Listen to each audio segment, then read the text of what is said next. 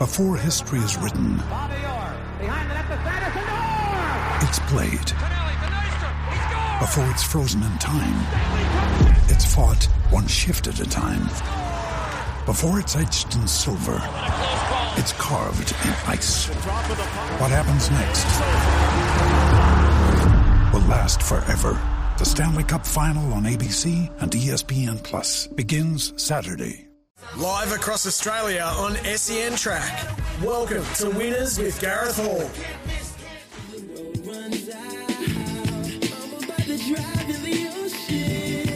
Welcome to Winners. Gareth Hall with you this Saturday morning, and it's just after 10.04. This is thanks to Kilmore Toyota and also PickleBet.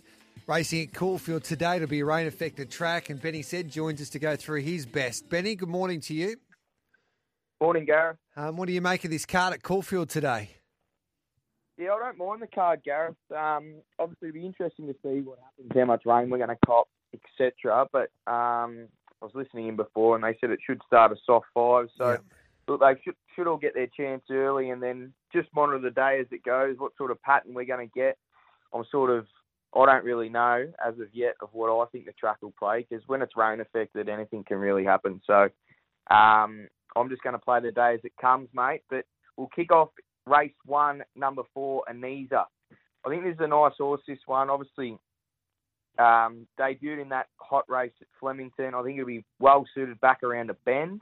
Um, it's around three dollars sixty. I think it looks a nice play.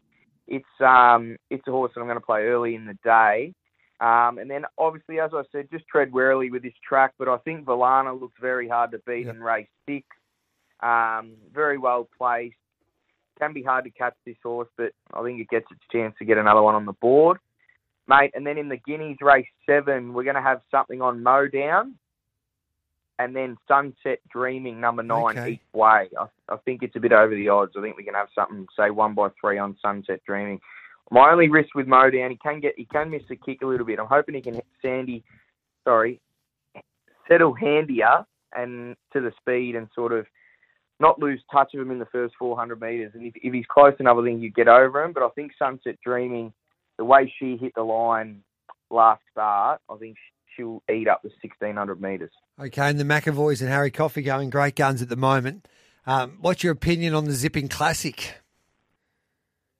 Yeah, mate. Look, I think it's a nice race. I think Mura Masters is obviously a deserving favourite.